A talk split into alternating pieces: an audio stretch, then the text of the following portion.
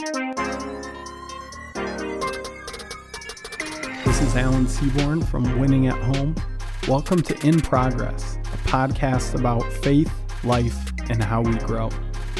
And for this episode, I'm recording the Friday before MLK Day. And uh, I I can't remember. I don't think I've talked about this before, but for me, you know, I share devotions in our uh, staff meetings on most Monday mornings.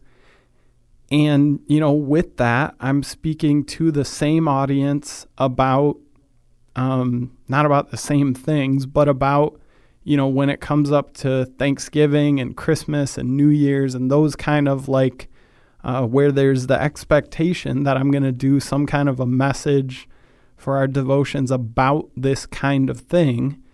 I find it kind of challenging to be talking about the same, you know, big picture story to the same group of people in a different way.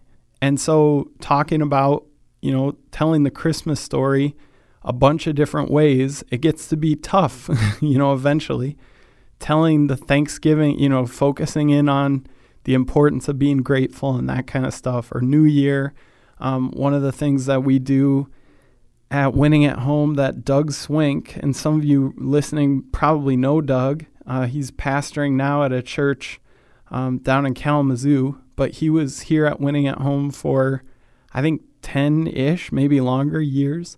Um, and at the beginning of every year, he would encourage us to pick our word for the year, something that we were going to spend, you know, in this case, 2020, uh, focused on growth in that area, and he would encourage us to listen to God to um, get a sense of His leading, not to just pick something out of thin air or the dictionary or whatever.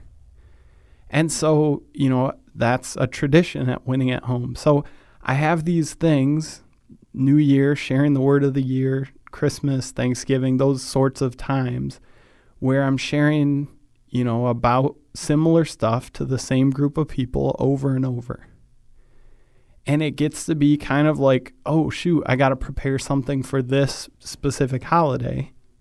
The one holiday that I don't feel that same, um, I don't know about pressure or fatigue, neither of those is exactly the word I'm looking for, um, but that I don't feel the same, like, well, how am I going to talk about this in a different way, is Martin Luther King Jr. Day.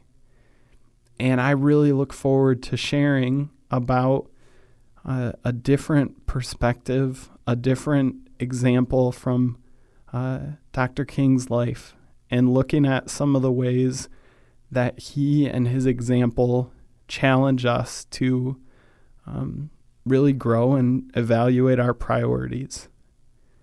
Now, before I share something more significant. I this story is just too good for me to not share.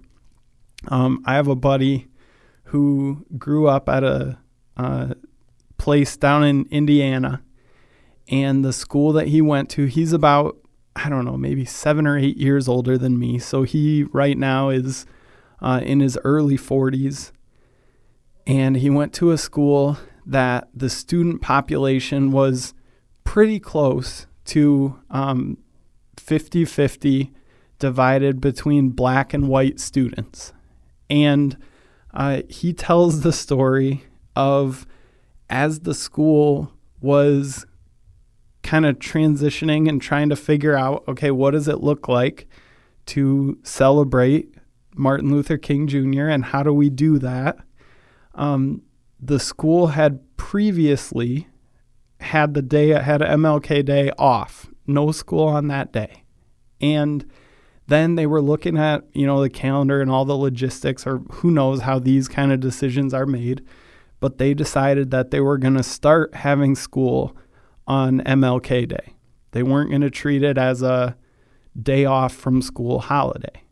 And um, my friend, he told me that what started happening is uh, many of the black students and their families wanted to continue to celebrate MLK Day, and so they would skip that day of school. And he said the school's response to this was to say, okay, MLK Day is a required day of school. You need an excuse if you're going to be absent that day. Um, if you're white, but if you're black, then you get that day off of school automatically. No excuse needed for you to not come. and I just, whenever I think of that, I just can't help but laugh. And I hope you're laughing too because there's just no way to miss the point of something, I don't think, uh, more than that. To try to celebrate MLK and who he was and what he represented, and to do that by saying, um, "Let's let's take this day and intentionally um, resegregate. Now I know that's not segregate isn't actually what's happening there, but um, it's kind of headed, you know, toward that idea a little bit. So anyway, there's just a little bit of, uh, at least to me, comedy to kind of start off what we're going to be talking about here, and uh, I want to share something that um, MLK read or talked about as he uh, accepted his Nobel Peace Prize. He took that moment, um, you know, he traveled and spoke all over, especially in the United States and in other places too. But he was always traveling and speaking and preaching and teaching and challenging. And he used his time of accepting the Nobel Peace Prize to do the exact same thing. Um, he didn't get up there, and I've got to be honest, I don't know what a typical Nobel Peace Prize acceptance speech is. I'm assuming that most of the time the people who receive that prize are not people who are going to get up there and um, talk about themselves and how great they are. But, you know, some of them might. I don't know. I, this is literally the only uh, Nobel Prize acceptance speech that I've ever uh, read or listened to, but I read through in preparation. Like I say, I'm recording this the Friday before uh, MLK Day. And so I'm going to be sharing this on Monday in our staff devotions and talk about some of the things that Dr. King took this moment of his Nobel Peace Prize acceptance speech to highlight. And so he's talking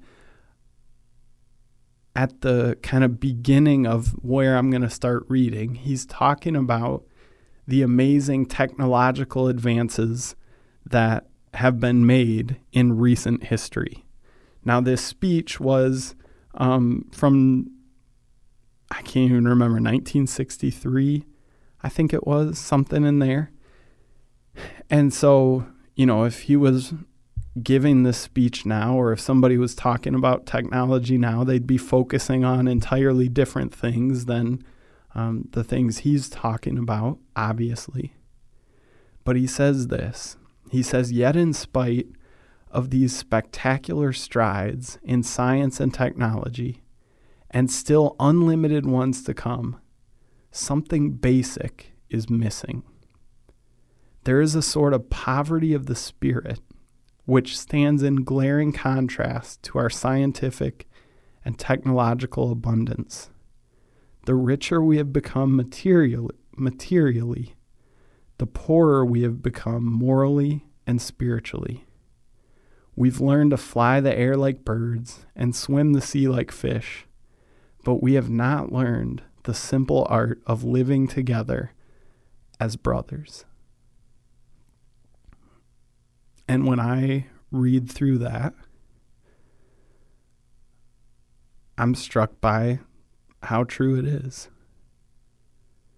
When I think about how quick and easy it is um, to think of, okay, what is the inconvenience in my life that technology exists to fix? I think I've mentioned this before, but I found myself, I think it's been a little over a year now that we got a smart lock on our um, entry door. You know, so when I park, I walk in, my phone senses that I'm within, I don't know what it is, 20 feet, 30 feet of my door.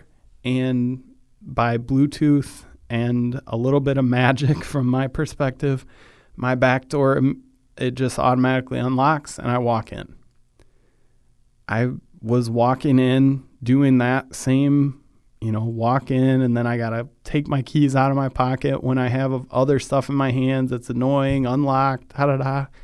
And I found myself like, come on, it's 20, who knows, 2018, 2019, somewhere in there, and I'm still having to do this. There's got to be a better way.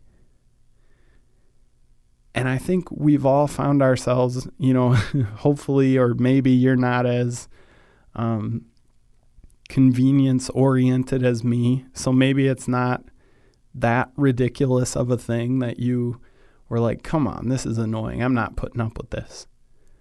Uh, but we all know that feeling.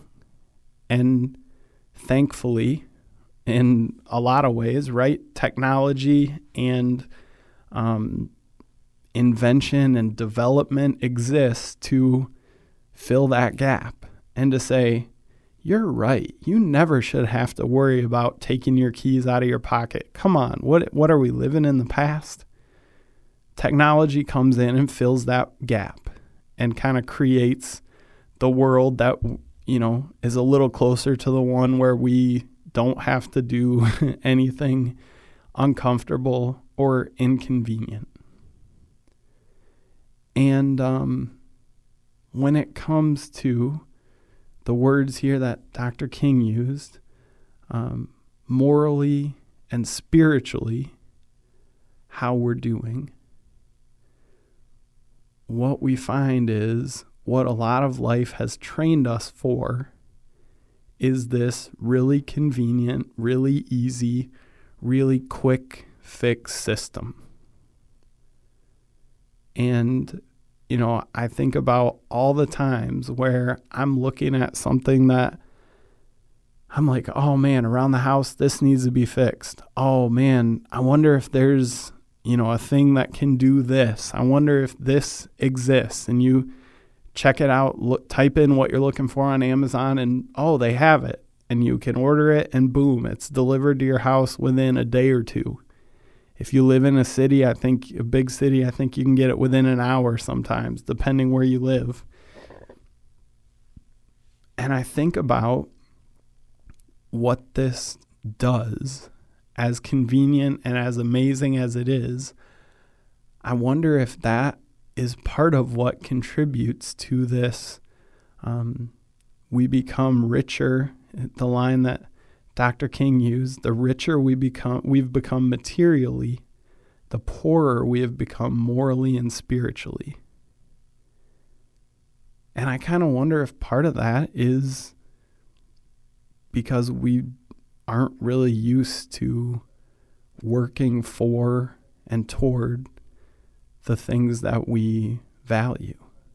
Because you know, if I order something, I do most of my stuff on eBay because, you know, I like to collect sports cards. And if I don't get a tracking number, you know, at least by the next day, then I'm like, man, what's taking this guy so long? Why are they not mailing me my stuff?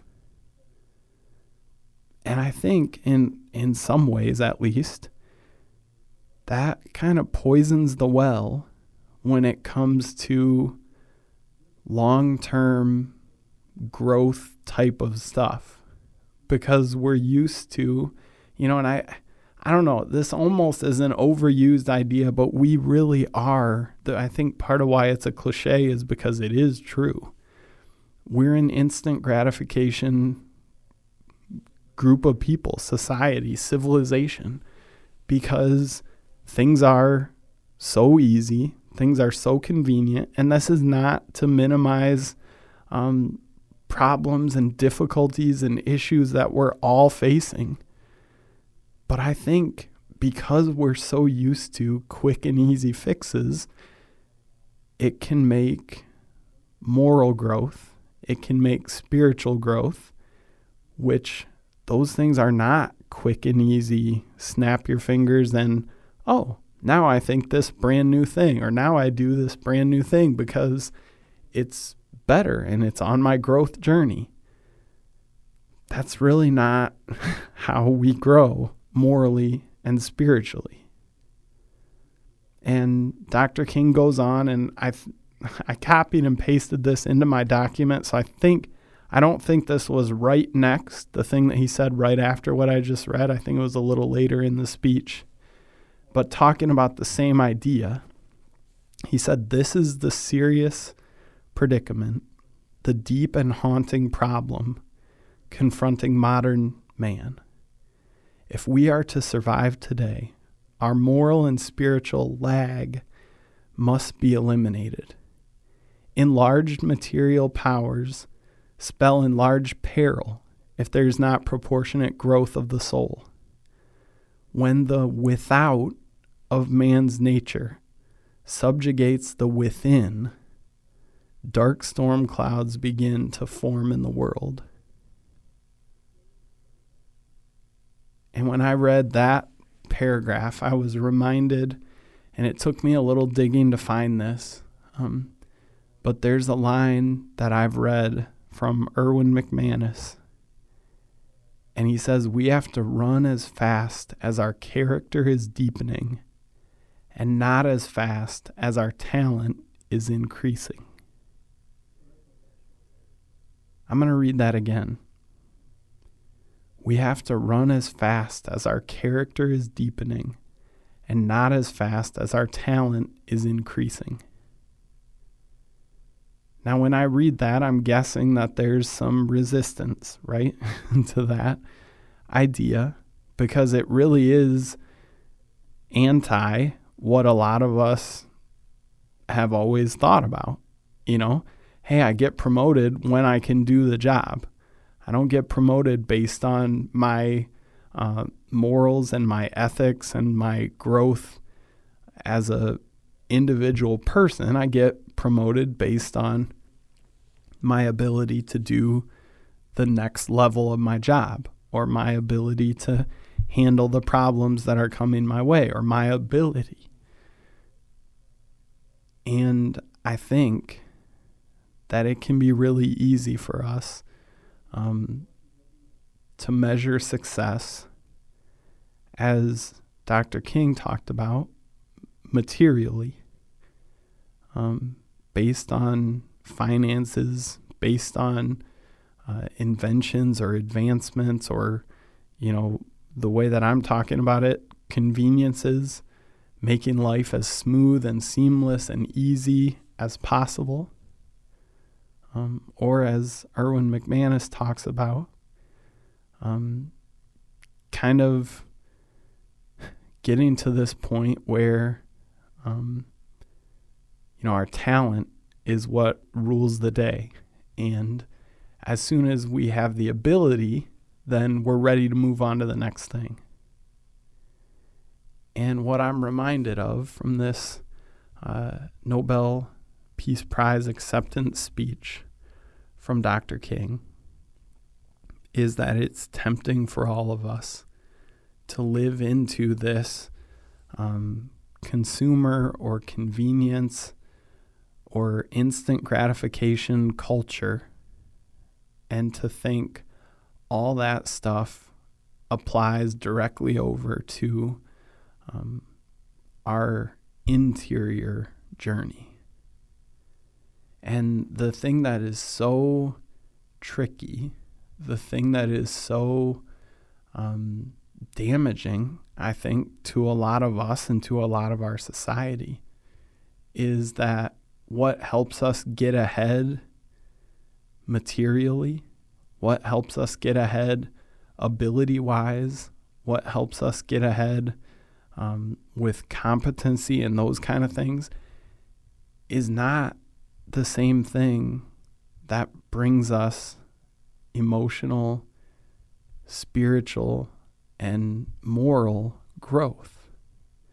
Those things come through uh, surrender, through not hiding the negative or Um, maybe you've heard it talked about as like the shadow side of ourselves, but confronting that stuff, surrendering that stuff, turning that stuff over to God. And what um, I'm reminded of as I think about the words that Dr. King shared is just how much we have gotten the emphasis out of whack, out of balance when we measure things based on when we call success um, only material or financial or capability growth and the internal part of us or others um, can be kind of overlooked. And you just say, well, you know, as long as you can do the job, as long as you can make a bunch of money, as long as you can run a company well, uh, you know, you don't really have to worry about that other part, that interior part, that moral and spiritual and emotional growth and depth and health. And, you know, I, I I'm this is kind of a topic that I like to talk about because I think it's something that um, our American culture is especially vulnerable to. Um, to measure life on the measuring stick of uh, success defined by achievement, defined by um, accumulation, defined by you know what we can put in the bank or what place we live in or what car we drive or those kind of things. And um, i love the reminder from dr king from 50 i'm bad at doing math on the fly like that 50 60 years ago somewhere in there that uh, when we get this out of whack when we start to think the only way to measure success is these things is ability or uh, financial material success what we're doing is we're setting ourselves up for failure. What we're doing is uh, we're measuring we're winning the wrong race right and so i want to encourage all of us to take a look at ourselves and say, where have I been um, calling success only achieving, only acquiring, only um, these things that are temporary, these things that I've tried it before. It's not a fix all. It's not going to bring me the fulfillment that I hoped it was going to bring me. Uh, and how do I get to a point of saying, no, success uh, is defined by my growth in my relationship with God, by the depth that I allow Him to work on me and to expose some of that shadow stuff in me.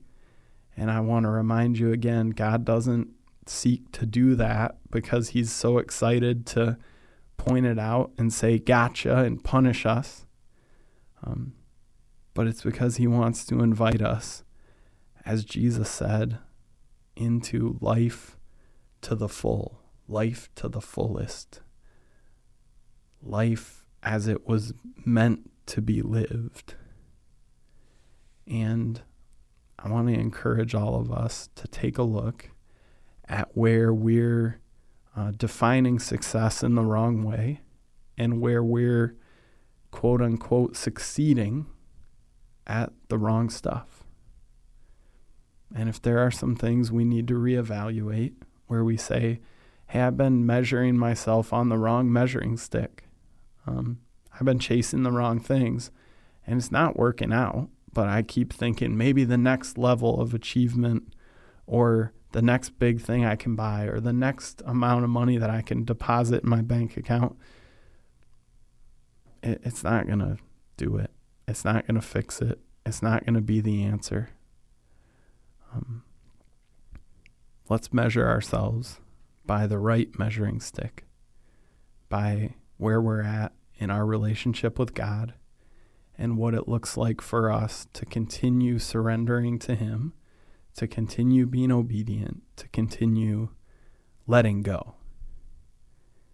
And you get why so often those ideas, surrendering, being obedient, and letting go, are in direct opposition to, I don't know about all the ways, but maybe all the ways that much of our culture defines success.